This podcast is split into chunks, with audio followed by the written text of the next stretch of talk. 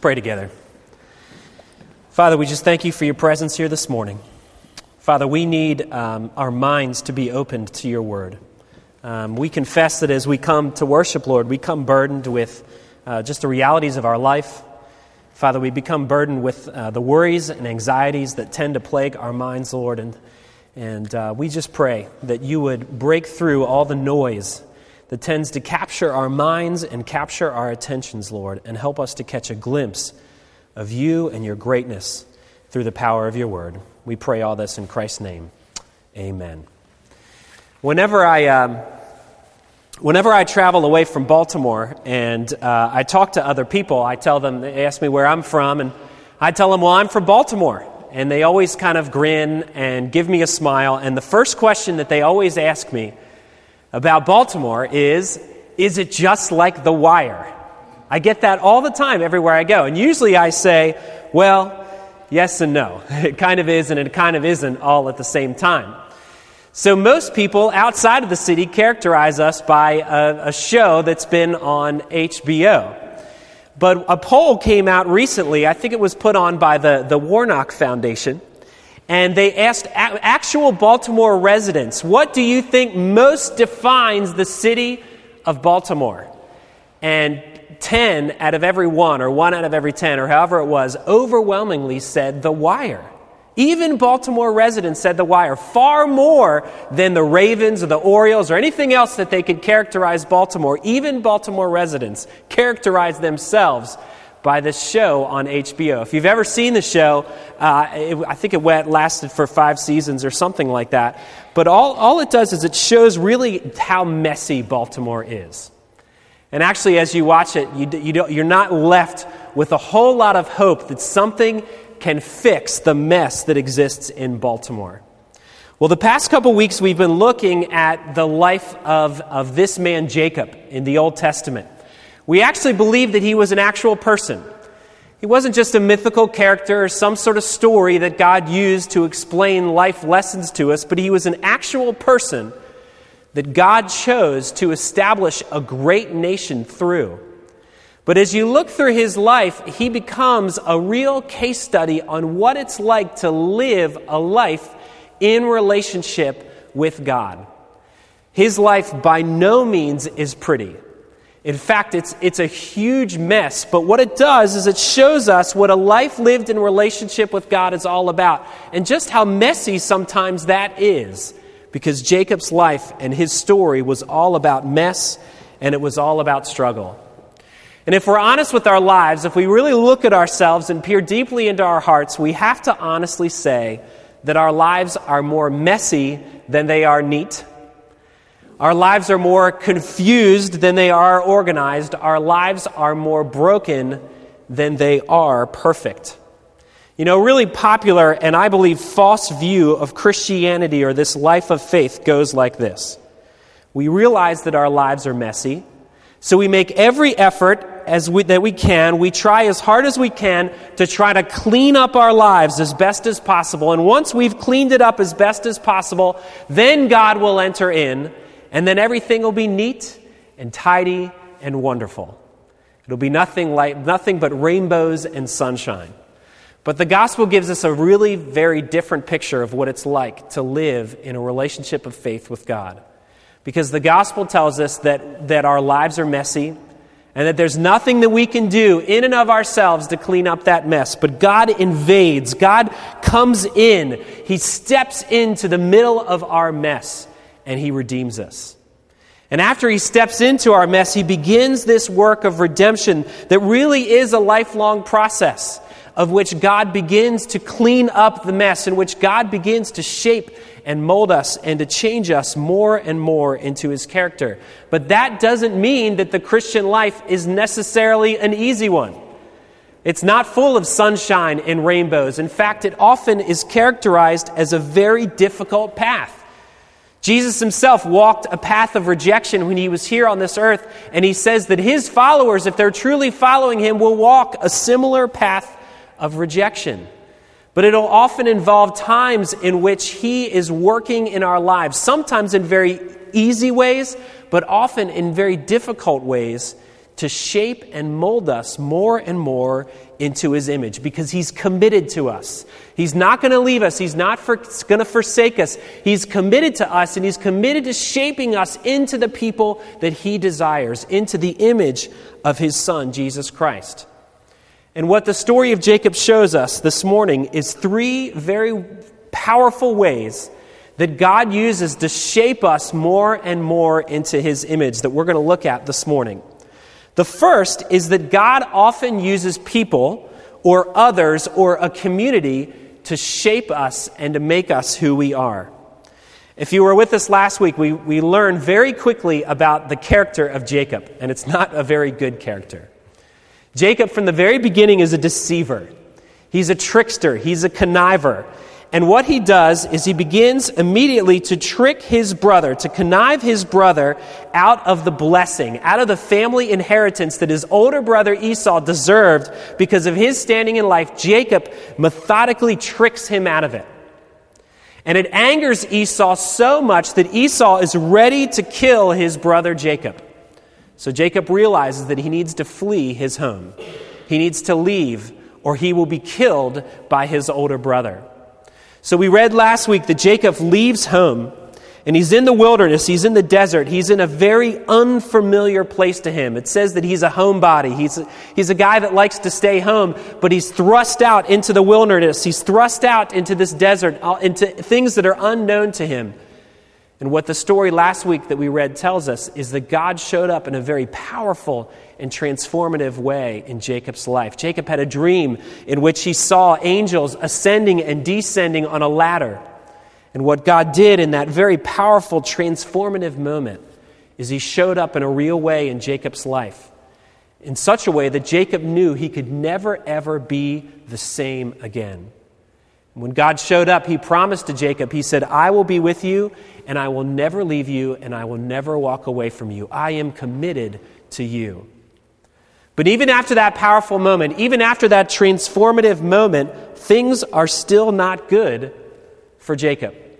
He's in the wilderness, he's in the desert, he's in everything that's unfamiliar. So, what he does is he flees to, the, to his relatives, he flees to Haran where he knows his uncle Laban lives.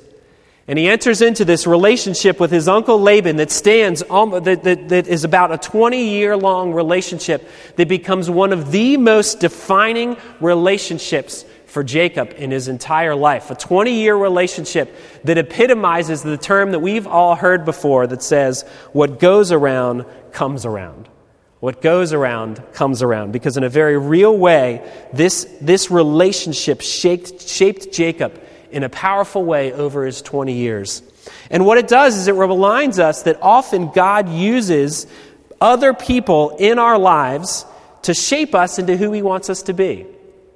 If you've been with me before, you've heard me talk about uh, the book uh, Mere Christianity by C.S. Lewis, probably one of the most profound books that I've ever read in terms of my own spiritual life. And I've told you before that the, at one of the chapters in, in C.S. Lewis's book Mere Christianity is called The Great Sin. And what he, and the, what he talks about in this chapter about the great sin is this whole issue of pride. And what he says is that often God will bring other very prideful people into our lives to show us just how prideful we are. In fact, what he says in the book is if you want to test just how prideful you are, test it by examining how much you loathe other prideful people in our lives. Part of his argument is that God brings other people in our, into our lives sometimes as a mirror to our own faults.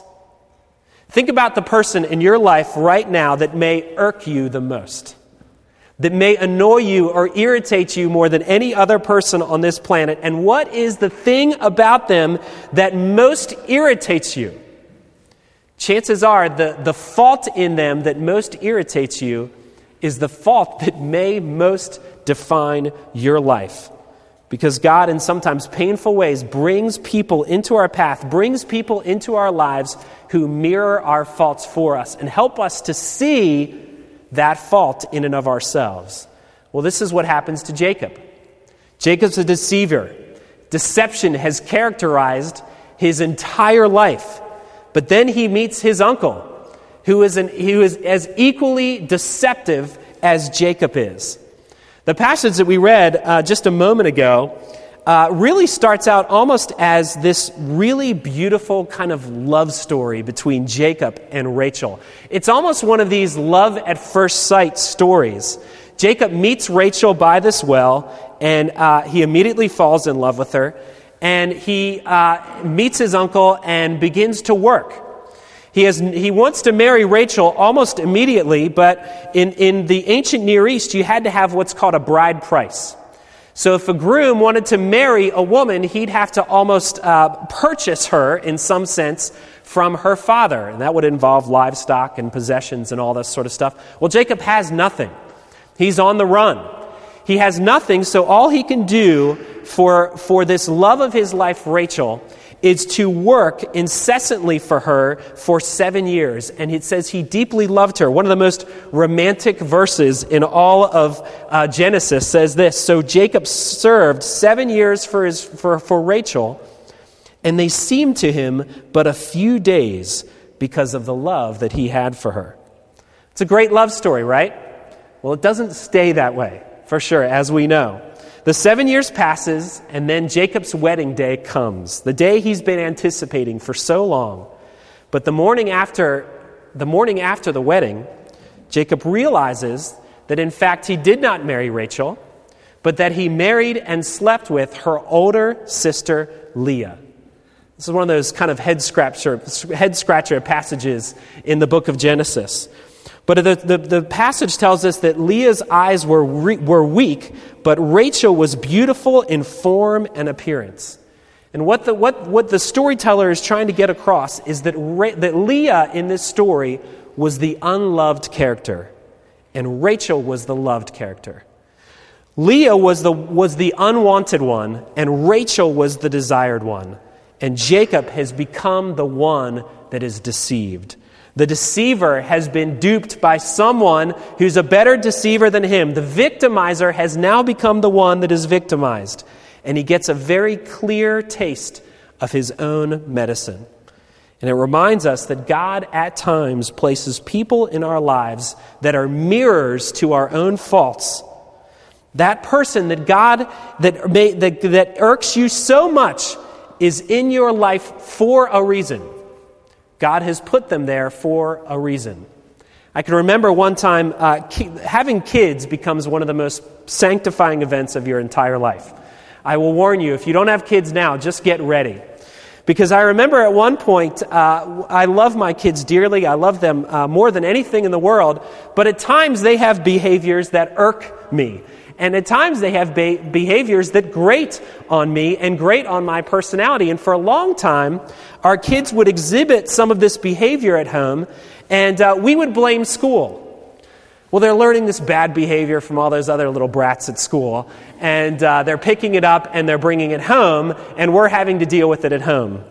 But then at one point, I realized that actually they weren't learning that behavior from those bratty kids at school. They were actually learning it from me. And the thing that most bothered me, the thing that most grated on me for my very own kids, were faults that they had learned simply by observing me. See, the truth is, God puts people in our lives to sometimes shape and grow and mold us. He puts people in our lives to help us see sometimes the very things we don't want to see about ourselves. This is why being involved in a church and a community of faith is so important. You'll run into a lot of people in our culture now that say, Why can't it just be me and Jesus? Why can't it just be me and my Bible and my prayer life and Jesus and be okay? Why, I've moved past the church. But the truth is, we don't always get to pick who we go to church with. We don't always get to handpick the people in our lives. And it's God's way of sometimes molding us and shaping us into the people that He wants us to be. Because He created us to be in community, not just for all the, the lovely, wonderful benefits of community, but also sometimes for the very abrasive benefits of community, because they shape us into who He wants us to be. So God sends people into our lives to shape us. But He also does this God shapes us through the circumstances of our lives as well. He shakes, shapes us through the circumstances of our lives. This love story that was so beautiful, that had such promise at the very beginning, uh, turns south really quickly. It becomes very sordid when you look through the details. Jacob, of course, has been duped. He worked seven years for Rachel and he gets Leah instead. So, what he does is he promises to work an extra seven years in order to have Rachel as his wife as well. But what this does is this introduced a whole nother sibling rivalry between Rachel and Leah. See, the truth is, in the ancient Near Eastern culture, a woman's honor would be defined by how many sons that she bore. Her entire identity, her entire worth as a person was wrapped up in the amount of sons that she could birth for her husband. But in this marriage of two now, Leah is the first one to get pregnant. And she very quickly bears seven sons for Jacob. As Rachel's observing this, it gets harder and harder for her to be in this relationship. She gets, she gets angry, she gets upset, she gets fumed because she can't provide that very thing that she could wrap her identity in. So, what she does is she re- resorts to concubinage. She finds her handmaid, a woman by the name of Bilhah, and she gives her to Jacob in her stead. And Bilhah very quickly produces two sons for Jacob. Well, Leah observes this and realizes she doesn't want to be outdone herself. So she provides her handmaiden, Zilpah, for Jacob. And Zilpah then bears two children for Jacob after that. And then we read in chapter 13 of a very bizarre event involving mandrakes. Okay? You can go home and read it on your own. But it, it, how it boils down is, is Rachel uh, bargains a night of sex with Jacob for these mandrakes. I don't quite understand all the details of it, but it works out that way. But because of that, Leah then produces another son and then another son for Jacob. And Rachel is living this life of futility. The very thing that she most desires, she cannot have. And then finally, Rachel, at the very end of the narrative, becomes pregnant, and she bears two sons for Jacob 12 sons and one daughter, all in the large span of time. But what's interesting is throughout this entire kind of sordid tale, throughout this entire drama in which Jacob just seems to be a pawn in this sibling rivalry between uh, Rachel and Leah, throughout this entire time, the scriptures are very careful to note that God is the one that is directing all this. God is the one that is opening this womb and closing this womb. He is the one that is behind the scenes working all this out and running all these things in a way that nobody else can observe. The ancient rabbis used to teach that the, the keys of the cloud, meaning nature, the keys of the heart, of the grave and of the womb are the four keys which God has in his hand and which he entrusts neither with angels nor seraphim. And what that teaches is that all the circumstances of our lives that we live in are, are, are, are, are in God's sovereign care and control. God providentially and sovereignly is involved in all of the messy little details of our lives. You see, it's one thing to believe that God enters into our mess and redeems us, but what the scriptures teach us is that God actually digs his hands in. He gets his hands dirty in the details of our lives. Now, I have to admit, whenever we talk about God's sovereignty and his involvement in all the events that happen, there's so much mystery that is involved in here.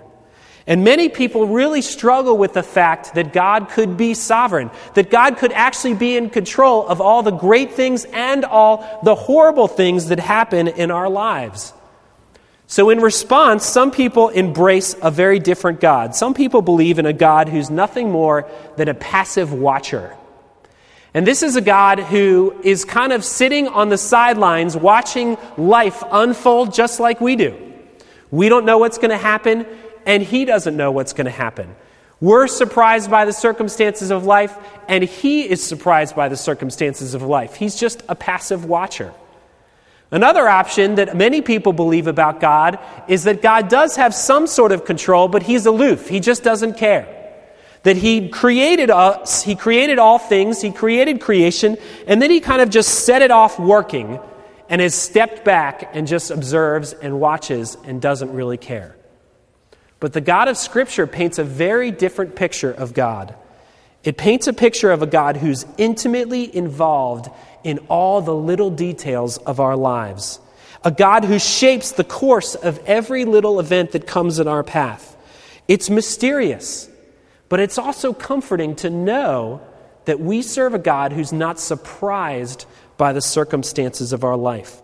He's not caught unaware. Instead, he's using all those little circumstances of our lives to shape and to mold us into the people that he wants us to, believe, to, to be. Incidentally, for many people, this can become a very angering sort of thing. Because when we think about our lives, when we think about our deepest pain or our deepest frustration or the thing that upsets us most about our lives, if we hold true to the fact that God is sovereign, it means that God's actually in control of the very thing that's most upsetting and angering us about our lives right now. The thing that so frustrates us is actually from the very hand of God. And for many of us, those of us that are even angry at the circumstances of our life, behind that might even stem an anger at God for bringing that circumstance or for not giving us the very thing that we so deeply want. And this is where that struggle of faith becomes so true. Because most people that say they, they have a perfect faith that never struggles are people that lie. Because we serve a God who's sovereign, who's in control of the details, and He calls us to have faith and to trust in Him in the midst of all those crazy little details. But it's very hard and it's very mysterious. But we do know that God shapes all those little things about our lives. So the question we have to ask ourselves is what are the messy details of our life that we're so frustrated about? Those things actually come from the hand of God, just as do the good things and the blessings. Because the truth is, we go nowhere by accident. We face no challenge in which God is not present. And we deal with no circumstance in which God is not behind the scenes working it out in a way that shapes us and molds us into who He wants us to be. We often wish that God would give us answers. We wish that He would help us to see why He sent this thing into our lives, or why He sent this pain, or why He sent this struggle, but He often doesn't give us answers. He simply asks us to trust in Him and to be confident that He is present with us. The very thing that He promised Jacob, that I'm, I'm committed to you, I'm present with you, I'm there with you, the same commitment He makes to you and I. We might not understand the circumstances of our life. He may not give us the answers about the pain that we deal with, but we know that He is present in the pain. So God sends us people to shape us, He sends us circumstances in our lives to shape us. And thirdly, God shapes us through continually demonstrating the good news of the gospel in our lives. The truth is, there are pictures of the good news of the gospel everywhere. And what it does is it reminds us that, that the good news of the gospel is not just the beginning of the faith. It's not just the first few steps that we take in the faith, but the gospel is actually the paradigm in which we need to view the entirety of our Christian life, the entirety of our walk with Jesus Christ. The most tragic figure in the story that we read this morning is Leah. I mean, you read about her story and your heart just goes out to Leah.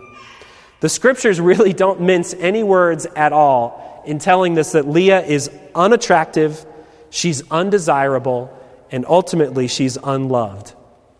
And she has to live, if that isn't bad enough, she has to live in the shadow of her beautiful sister. The scriptures describe Rachel as this beautiful character.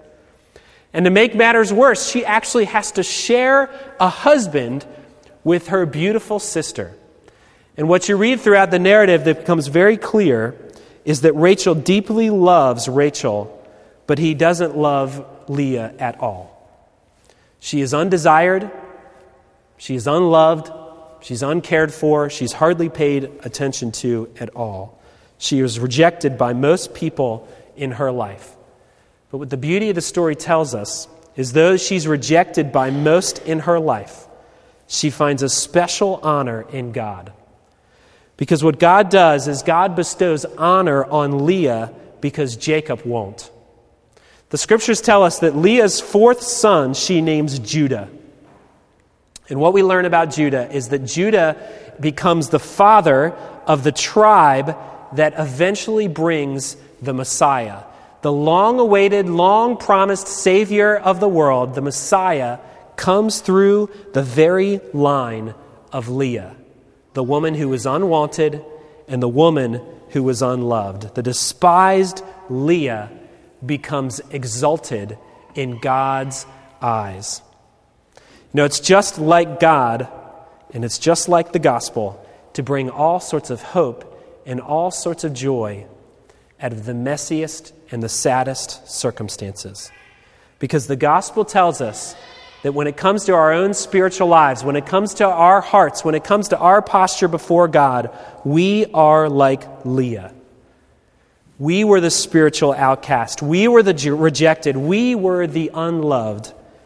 But God meets us in our helpless estate and through faith in Him gives us a new title. No longer are we rejected. No longer are we unloved. No longer are we defined by our sins and by our mistakes. But God gives us a new title. He gives us a title of wanted, accepted, loved, and cherished. Uh, if you, I don't know if you paid attention on the internet this week, but uh, one of the most powerful stories that kind of came out, it wasn't, wasn't really even a story, but uh, it was all over the internet this week, and that was of Pope Francis.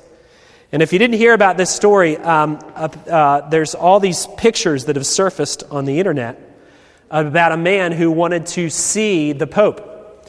And uh, what's interesting about this man is he suffered from this very rare disease that I'm not even going to try to pronounce.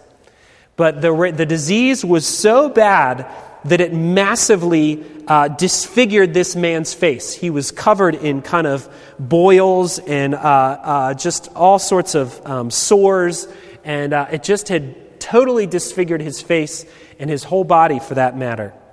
Mercifully, the, the photographers that were, were taking pictures of this didn't take many pictures of this man's face because, in most people's minds, it was so hideous.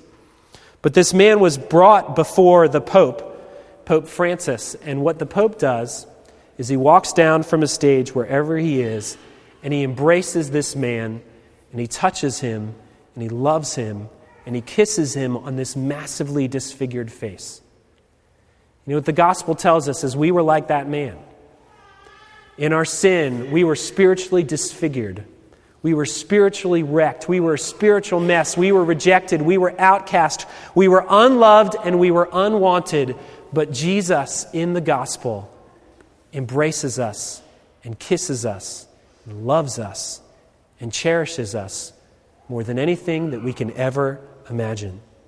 See, the story of Jacob reminds us, reminds us that God uses imperfect and messy people to be the objects of his grace and the vessels of his work of redemption.